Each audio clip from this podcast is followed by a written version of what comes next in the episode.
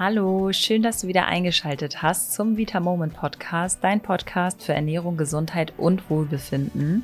Hier ist wie immer Chiara und mir gegenüber sitzt der Lars. Hallihallo, schön, dass du wieder eingeschaltet hast. Studien zufolge essen wir Deutschen im Durchschnitt so ungefähr 70 Kilogramm Obst pro Jahr. Am beliebtesten sind mit Abstand die Äpfel, dicht gefolgt von den Bananen und den Trauben. Das sind, wie ihr schon merkt, alles sehr, sehr süße Früchte mit sehr viel Fructose, also sehr viel Fruchtzucker.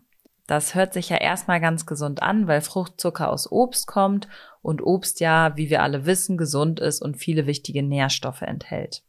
Die Frage ist, ob das denn eigentlich wirklich so stimmt und ob zu viel Fruchtzucker nicht auch irgendwann ab einem bestimmten Punkt ungesund werden kann. Und genau darum soll es heute gehen und darüber werden wir heute sprechen. Doch bevor es losgeht, hier nochmal ein kleiner Hinweis auf unser VitaMoment Club Produkt des Monats. Und wer noch nicht genau weiß, was es überhaupt mit dem Club-Produkt auf sich hat, es ist so, dass wir ein Treueprogramm haben. Das heißt, für alle unsere Kundinnen und Kunden, die mehrfach bestellen, bieten wir quasi an, dass man pro bestelltem Euro eine bestimmte Anzahl an Vita-Points gutgeschrieben bekommt und die dann gegen tolle Sachen bei uns im Shop einlösen kann. Entweder für eine Schürze, für das Kochbuch oder. Und es gibt auch immer ein Produkt des Monats, was du dann auch für Vita Points bekommst. Und diesen Monat ist es das Vita Moment Eisen. Das ist ja gerade auch für Frauen sehr interessant und übrigens auch, wenn du Schilddrüsenprobleme hast. Also wenn du dir das Eisen kostenlos sichern willst, schau auf jeden Fall diesen Monat noch im VitaMoment Shop vorbei, denn dort wirst du das auf jeden Fall bekommen. Dann würde ich sagen, los geht's mit der Folge.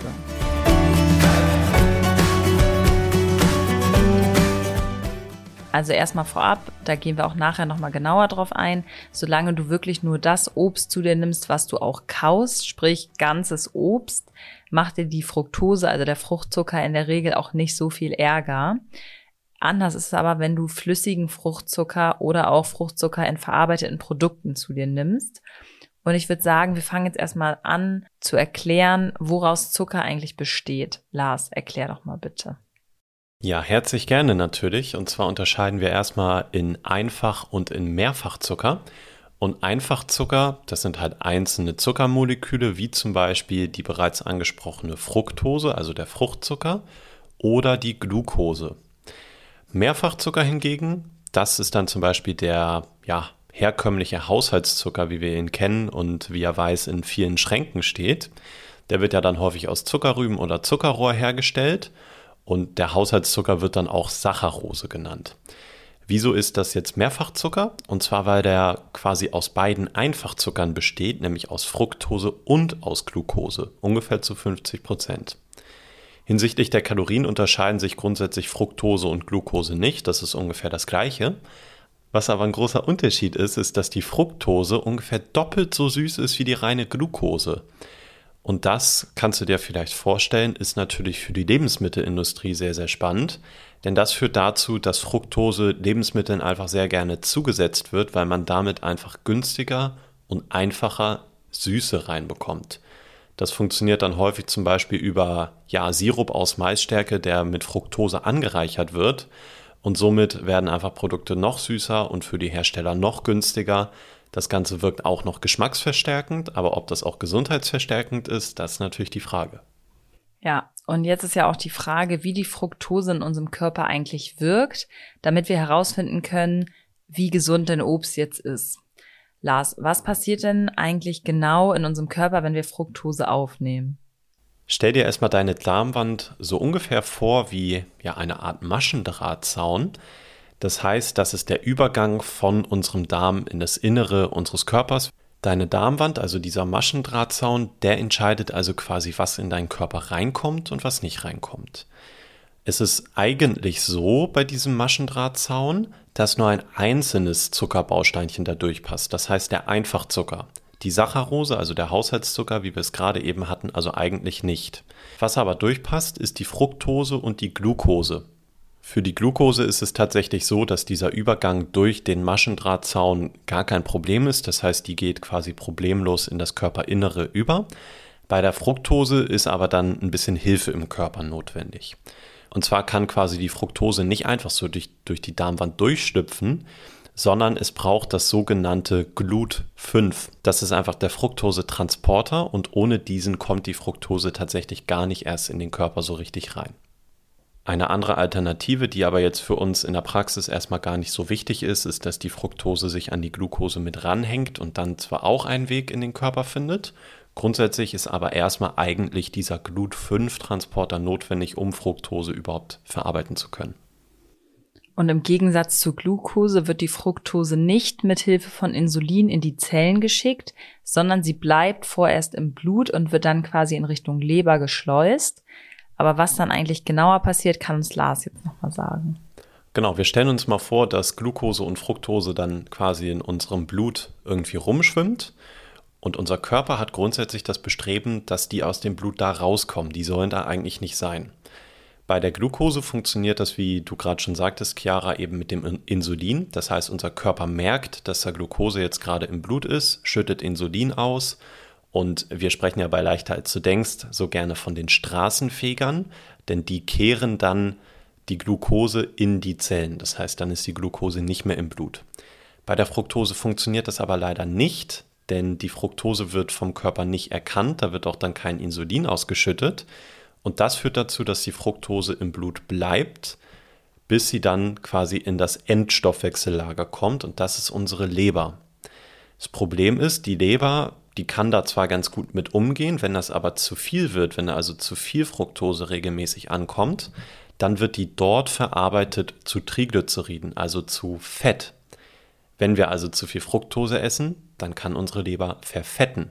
Jetzt aber keine Panik, wer viel Sport macht und wer einen gut funktionierenden Fettstoffwechsel hat, bei dem oder bei der wird es eher wahrscheinlich nicht passieren, dass sich da tatsächlich eine Fettleber bildet. Aber wenn entweder der Fettstoffwechsel gestört ist oder zu viele Kohlenhydrate gegessen werden oder auch einfach zu viel Fructose, dann gibt es auf jeden Fall ein großes Risiko, dass diese Fructose in die Leber wandert, dazu Triglyceriden umgewandelt wird und sich dann als Fett um die Leber rum ansammelt. Zu der nicht-alkoholischen Fettleber, über die Lars jetzt gesprochen hat, die ja dann entstehen kann, wenn es zu erhöhten Blutfettwerten kommt und zusätzlich die Leber dann auch immer mehr von dem Fett einlagert. Dazu werden wir wahrscheinlich nochmal eine gesonderte Folge machen, weil das würde jetzt zu weit greifen. Das ist aber auch ein sehr, sehr spannendes Thema. Eine weitere Krankheit, die entstehen kann, ist die Gicht. Lars, wie kommt es denn zu der Gicht? Ja, wenn die Fructose dann eben im Körper ist und abgebaut wird, dann entsteht auch Harnsäure. Das heißt, unser Harnsäurespiegel im Körper, der steigt. Und das kann einfach dazu führen, dass Gichtanfälle entstehen. Zudem ist Harnsäure auch indirekt für einen gesunden Blutdruck verantwortlich. Das heißt, das Risiko steigt dann tatsächlich auch, dass wir Bluthochdruck bekommen. Und das wissen, glaube ich, ganz, ganz viele, ist auf Dauer auf jeden Fall echt ein großes Problem für die Herz-Kreislauf-Gesundheit. Da sollten wir also wirklich aufpassen. Das bedeutet, wir hatten jetzt schon das Thema Leber, jetzt hatten wir noch das Thema Gicht und das Thema Bluthochdruck. In Summe sollten wir einfach ein bisschen aufpassen bei der Fructose. Grundsätzlich ist aber das Gute, was Chiara, du am Anfang erwähnt hattest, dass wir gerade von dem wirklich gegessenen Obst sehr, sehr große Mengen brauchen, bis das wirklich problematisch wird. Wenn du eine Banane am Tag isst, brauchst du also überhaupt gar keine Panik haben, da wird nichts passieren. Wichtig ist aber zu erwähnen, deswegen haben wir am Anfang erklärt, was überhaupt Zucker ist, denn in unserem Haushaltszucker steckt ja auch 50% Fructose drin. Nochmal zur Erinnerung, der Haushaltszucker ist ein Mehrfachzucker und besteht halt aus Fructose und aus Glucose. Wenn ich jetzt also zum Beispiel auch sehr viele Süßigkeiten esse oder sehr viele generell mit Zucker gesüßte Produkte, dann nehme ich auch darüber sehr viel Fructose auf, obwohl ich vielleicht noch nicht mal Obst esse. Das heißt, das Problem, wenn ich zu viel Fructose zu mir nehme, ist häufig tatsächlich eher, dass wir zu viele verarbeitete Produkte essen und nicht zu viel Obst. Genau, dann kommen wir auch schon zum nächsten Punkt, denn es gibt auch einige Menschen, die bei zu viel Fructose einfach Darmprobleme bekommen und das nennt man dann Fructose-Malabsorptionsstörung. Wir haben ja anfangs schon gesagt, dass die Fructose ein Helferlein, also das GLUT5 als Transporter benötigt, um überhaupt durch die Darmwand zu kommen. Wenn jetzt aber zu viel Fructose aufgenommen wird, dann sind diese GLUT5-Transporter, die quasi sich die Fructose schnappen und durch die Darmwand gehen, schnell überlastet und es gibt einfach nicht mehr genug, um die gesamte Fructose abzubauen. Und dann gerät das Ganze in den Dickdarm. Lars, was ist denn daran das Problem? Ja, unser Körper ist ja grundsätzlich schlau, das heißt, der hat auch eigentlich einen Plan dafür, wo was verstoffwechselt werden sollte. Und wenn du jetzt schon davon sprichst, dass das eben in den Dickdarm weiterrutscht, dann schwingt da ja schon mit, dass es so nicht gedacht ist. Und das führt dann natürlich zu Problemen. Denn im Dickdarm ist es so, dass dann sich die Bakterien zwar darüber freuen, dass da die Fructose ankommt. Angenehm ist das aber auf keinen Fall, denn es kann dann zu Blähungen, Durchfall, Magenschmerzen, Verstopfung, Krämpfen und Übelkeit kommen. Einfach die Klassiker, die halt dann auftreten, wenn du irgendwas nicht verträgst, was du isst. Ja, wir haben tatsächlich auch viel recherchiert. Es lässt sich aber sehr, sehr schwer sagen, was jetzt wirklich zu viel Fructose ist. Denn da ist jeder Mensch einfach unterschiedlich, also wie gut oder schlecht ich Fructose halt verstoffwechsele. Und die Lebensstile sind natürlich total unterschiedlich. Wenn ich jemanden habe, der sich viel bewegt, dann kann die Menge an tolerierbarer Fructose deutlich höher sein, als wenn Leute sich halt wenig bewegen. Ja, und wenn man sich das eigentlich mal so vor Augen führt, ist es ja auch so, dass unser Körper eigentlich aus der Steinzeit gar nicht darauf getrimmt war, mehr als nur einmal im Jahr überhaupt Obst zu essen. Nämlich damals war es so, dass quasi nur Obst gegessen wurde, wenn es reif war, und das war nur im Sommer. Das heißt, dann wurde es geerntet und auch direkt gegessen, und den Rest des Jahres über hatte unser Körper gar kein Obst. Und wir können mittlerweile ja eigentlich das ganze Jahr auf Obst aus dem Supermarkt zurückgreifen, was aus jeglichen Regionen hier rangeschifft wird, damit wir trotzdem weiter unser Obst essen sollen. Und darauf ist unser Organismus aber eigentlich gar nicht so doll ausgelegt. Und daher ist es dann umso wichtiger, darauf zu achten, dass man, wenn man das Obst gerne isst, gar kein Problem, aber dass man dann darauf achtet, okay, dann muss ich irgendwie weniger Süßigkeiten essen, weniger verarbeitete Produkte, um meinen Körper einfach nicht mit der Fructose zu überfordern. Ja, und auf die ganzen Süßigkeiten und gesüßten Getränke ist der Körper natürlich noch weniger vorbereitet. Die gab es in der Steinzeit gar nicht. Ja, das stimmt natürlich. Ich würde gerne noch auf 2 weitere Dinge eingehen, die wichtig sind, wenn du empfindlich auf Fruchtzucker reagierst. Und zwar sind das einmal der flüssige Zucker und das Sorbit. Lars, magst du da nochmal genauer drauf eingehen? Ja, vielleicht wird sich jetzt erstmal gefragt, was wir mit flüssigem Zucker meinen. Damit meinen wir gesüßte Getränke. Ich habe es eben schon extra mehrfach gesagt, weil der Fakt wirklich total unterschätzt wird. Wenn wir eine nicht alkoholische Fettleber haben, dann denken immer viele Leute, ja, das muss dann von dem Obst kommen, was ich da gegessen habe. Aber wie gesagt, viel häufiger ist es der Fall, dass das durch die ganzen gesüßten Getränke, Süßigkeiten und sonstige Fertigprodukte mit Zucker kommt. Und die gesüßten Getränke, dazu zählen auch Smoothies, die sind zwar vielleicht nicht gesüßt, aber die sind einfach püriertes Obst, und davon würdest du dadurch viel mehr essen, als du sonst natürlich würdest. Die sind tatsächlich ein riesiges Problem potenziell für die Fettleber. Denn da ist einfach, ohne dass du es merkst, häufig so viel Fructose drin, so viel Obst könntest du gar nicht essen, und diese Fructose, die wandert halt sofort in die Leber und wird da, wenn du Glück hast, noch verstoffwechselt und ansonsten halt eingelagert. Ja, und jetzt hatten wir auch schon ein paar Mal angesprochen, dass es halt Süßigkeiten und industrielle Produkte gibt, wo dann auch viel Fructose drin ist. Zur Erinnerung, das Problem in Anführungszeichen ist, dass die Fructose ja auch noch mehr süßt als Glucose, was natürlich dazu führt, dass die Industrie die Fructose ja ein bisschen bevorteilt und gerne verwendet, weil sie dann einfach weniger davon braucht und das günstiger ist. Und deswegen findest du in ganz, ganz vielen industriell verarbeiteten Produkten den sogenannten Fructose-Glucose-Sirup zum Beispiel oder auch Isoglucose. Das wird dann als Süße verwendet, und das sind weitere hochkonzentrierte Mengen an Fruchtzucker, also wirklich für deine Gesundheit nicht vorteilhaft. Das heißt, nimm für dich gerne mit, dass du unbedingt auf die Zutatenliste schaust, wenn du Getränke kaufst. Unbedingt. Und wieso sollte ich denn jetzt auch noch auf Sorbit achten? Was hat es damit auf sich und was ist Sorbit überhaupt? Ja, Sorbit ist ein Zuckeralkohol, hat aber an sich jetzt mit normalem Alkohol zum Trinken nichts zu tun, und Sorbit wird in der Regel als Süßungsmittel verwendet. Der wirkt sich zwar nicht auf den Blutzucker aus, das ist erstmal natürlich positiv, das Problem ist aber, dass Sorbit wie Fructose verstoffwechselt wird. Das heißt, wenn du zum Beispiel empfindlich auf Fruchtzucker reagierst, dann kann ich auch verstecktes Sorbit aus der Reserve locken und aus der Bahn werfen. Und Sorbit steckt tatsächlich auch in sehr vielen verarbeiteten Lebensmitteln drin. Auch hier gilt also der Hinweis, achte in der Zutatenliste so ein bisschen auf Sorbit, damit du das vielleicht meiden kannst. Und noch als Info, das hat manchmal die Abkürzung E420 in einer Zutatenliste. Ja, jetzt ist natürlich die Frage, die sich jeder stellt, wie viel Obst oder auch wie viel Fruchtzucker darf ich denn jetzt essen? Wie viel ist gesund? Tatsächlich ist die Schwelle nicht einfach zu bestimmen und wir könnten jetzt nicht sagen, jeder darf XY Gramm am Tag essen, weil das absolut unterschiedlich ist, ob du das einfach gut verträgst, ob du es nicht so gut verträgst, und du wirst es aber ganz, ganz schnell merken, wenn du zu viel Fruchtzucker gegessen hast und in den nächsten 24 Stunden darauf totale Bauchschmerzen bekommst, Blähbauch, Magenkrämpfe und so weiter, dann weißt du ja eigentlich schon Bescheid, dass das zu viel war. Und der wichtigste Punkt ist eigentlich, dass du eine normale Menge an unverarbeitetem Obst, was du wirklich kaust und isst, ist gesund. Das heißt, das kannst du ohne Bedenken essen. Und wenn du jetzt am Tag eine Banane isst und noch ein bisschen Beerenobst und es auch gut verträgst, dann ist das total gut und auch gesund. Aber wenn du jetzt eine reine Obstdiät machst und nichts anderes mehr als Obst isst, dann wirst du merken, dass es dir nicht gut gehen wird und du auch Probleme bekommst auf Dauer. Und wenn du aber natürlich jetzt sagst, irgendwie möchte ich doch ein bisschen drauf achten und einfach mal wissen, welche Obstsorten denn eigentlich wenig Zucker haben, dann geben wir dir jetzt mal ein paar mit an die Hand. Ich glaube, wenn du schon fleißig hier bei uns im Podcast zugehört hast, dann hast du die Tipps schon häufig bekommen.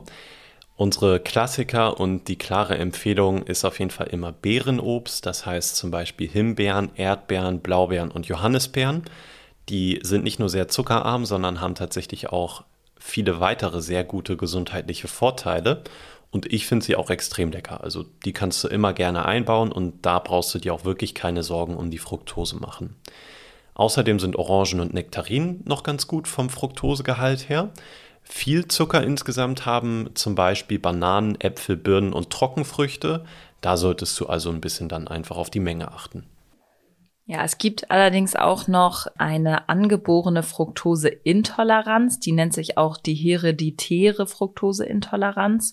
Was passiert denn hier genau, Lars? Was ist da der Unterschied? Ja, ich bin sehr froh, dass ich das schwere Wort nicht aussprechen musste, also vielen Dank dafür. Ja, da ist es im Prinzip einfach so, dass dann von Geburt an ein Enzym fehlt oder davon ist dann zu wenig vorhanden, das ist ein bisschen unterschiedlich und dadurch kann die Fruktose dann auch nicht richtig verstoffwechselt werden. Genau genommen ist es tatsächlich so, dass dieses fehlende Enzym dazu führt, dass die Fruktose nur teilweise verstoffwechselt werden kann. Das bedeutet, es entsteht ein Zwischenprodukt und dieses Zwischenprodukt wiederum hemmt andere Enzyme in ihrer Funktion. Das heißt, da entsteht dann auch so eine Kette an Problemen.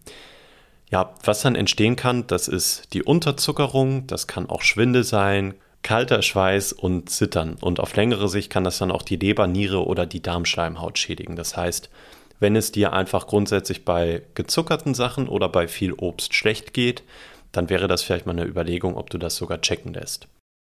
So, um das Ganze nochmal zusammenzufassen, Fruchtzucker ist nicht ungesund. Du brauchst keine Angst vor Fruchtzucker zu haben. Wenn du ihn in Form von beispielsweise Gemüse oder auch zuckerärmeren Obstsorten zu dir nimmst, und dich nicht ausschließlich von Obst ernährst, dann ist es überhaupt gar kein Problem. Außerdem bekommst du durch Obst auch wichtige Nährstoffe zugeführt. Und vorsichtig sein solltest du wirklich nur bei zuckerhaltigen Getränken und bei stark verarbeiteten Produkten, die mit Fruktose gesüßt sind. Also keine Angst vor Obst, sei einfach aufmerksam und schau dir genau die Zutaten an auf deinen Produkten. Und wenn du trotzdem mal mehr Süße brauchst, als im Obst vorhanden ist, dann kannst du auch super gerne mal zu Süßstoffen greifen oder auch zu unserem Daily Flavor oder Erythrit, womit du beispielsweise ganz, ganz einfach deinen Quark süßen kannst oder auch beim Backen oder. Da gibt es total viele Möglichkeiten. Den Link dazu findest du in der Folgenbeschreibung. Und wir hoffen, dass du aus der Folge einiges mitnehmen konntest und du jetzt keine Angst vor Obst hast, sondern zum Einkaufsdetektiv wirst und da genau auf die Zutatenlisten guckst. Ja, du kannst ja eigentlich einfach merken, Obst gehört gegessen und nicht getrunken. Und dann bist du schon auf einem ganz guten Weg, wenn du dann noch die Süßigkeiten und gezuckerten Getränke reduzierst. Dann wünschen wir euch auf jeden Fall noch einen schönen Tag und freuen uns auf die nächste Folge.